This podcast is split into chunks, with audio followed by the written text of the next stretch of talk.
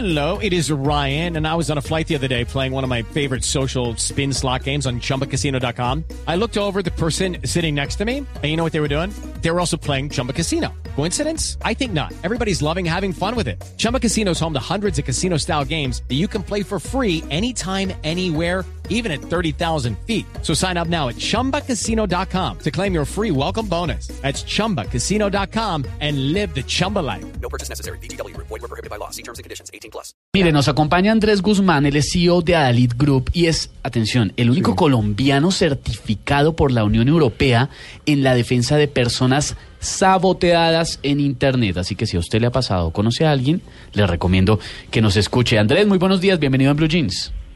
Hola, buenos días a todos, eh, a todos sus oyentes, ¿cómo están? Muy bien, ¿cuáles son los alcances de este fallo? Porque en Facebook, en Twitter, en Instagram, me imagino que también se ve de todo en materia de este sentido. O sea, acaban con la dignidad de la gente.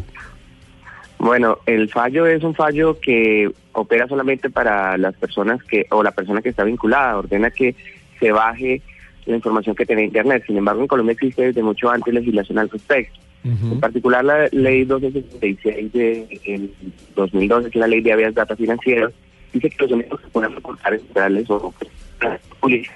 Se nos está, se nos está, Andrés, se nos está complicando un poco la comunicación. Vamos a intentar mejorarla. Es eh, complicado este tema de la libertad de expresión porque, pues, uno debe saber hasta dónde. Sí, tener, digamos, hombre esa- puede llegar por decencia. Esa autorregulación. Y es que sabe qué pasa, Esteban, no solamente uno pone en evidencia el caso, sino que los comentarios de las otras personas que están a favor de quien hizo la publicación también pueden ser eh, hirientes o groseros o extremos y por eso también no solamente se expone a quien le debía la plata a que la gente se entere, sino a la opinión de terceros que también pueden ser dolorosas. Además que, hombre, pues, ay, firmen un papel, hombre. No presten así la plata porque sí, firmen un papelito. Andrés, lo escuchábamos.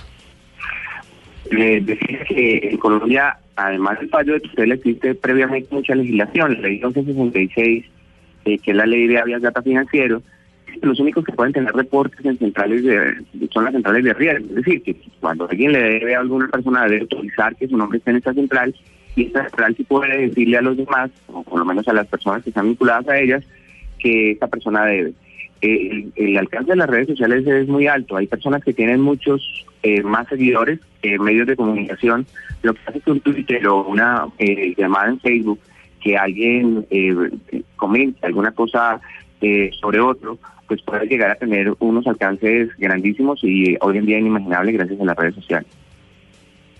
Andrés, bueno, preguntarte porque aquellos eh, oyentes que nos están escuchando dicen, bueno, pero eh, también existe esa cuestión del hacker, ¿no? Y esa cuestión de suplantar eh, datos, suplantar información, suplantar a la persona. Cualquiera puede decir cualquiera si está creando un perfil falso. ¿Esto cómo se identifica al verdadero, digamos?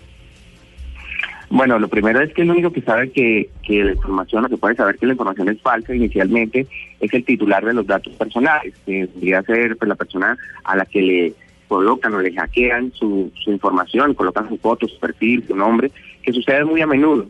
Hay que ser conscientes que esto es un delito, se llama violación de datos personales y puede tener hasta 12 años de, de cárcel. Plantar a otra persona y utilizar su información Sí. sin su consentimiento, pues es un delito y en Colombia es gravísimo. ¿Hasta dónde va el límite de la libertad de expresión en las redes sociales, en Facebook y en Twitter? Porque la gente se escuda en eso. Es un medio donde yo me puedo expresar y tengo derecho a decir lo que se me venga en Que hay gana. vacíos legales. Entonces la gente dice, ah, hacen lo que se le da la gana. expresando mi opinión. Claro.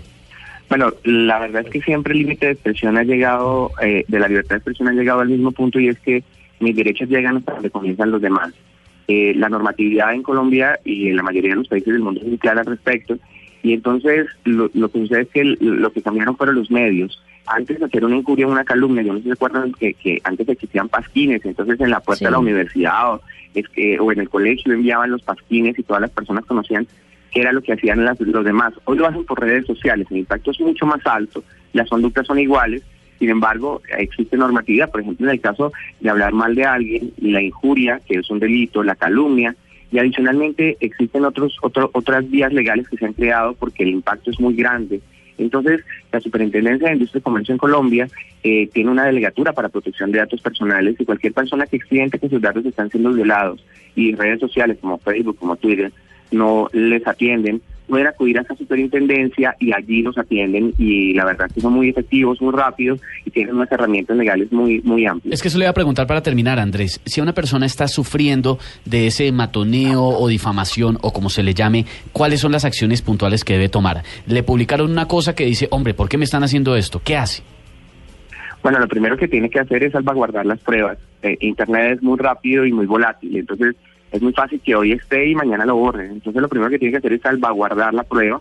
Luego de salvaguardar las pruebas, lo segundo es solicitarle a la red social o al medio donde salió un blog, lo que sea, que baje la información. Si no logra eh, hacerlo, puede acudir a la fiscalía, puede acudir a la superintendencia de industria y comercio en el caso de que sea eh, un, un tema que tenga que ver con sus datos sensibles, como por ejemplo su información biométrica, una foto, como por ejemplo Bueno, por lo menos lo, lo perdí por un lo perdí por un segundo, Andrés. Algo pornográfico.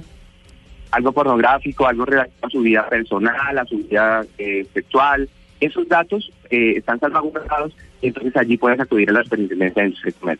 Tremendo que pasen este tipo de cosas, pero afortunadamente hay gente como Andrés Guzmán eh, y su grupo Adalid Corp que ayuda a las personas que están siendo difamadas por internet. Andrés, gracias. Una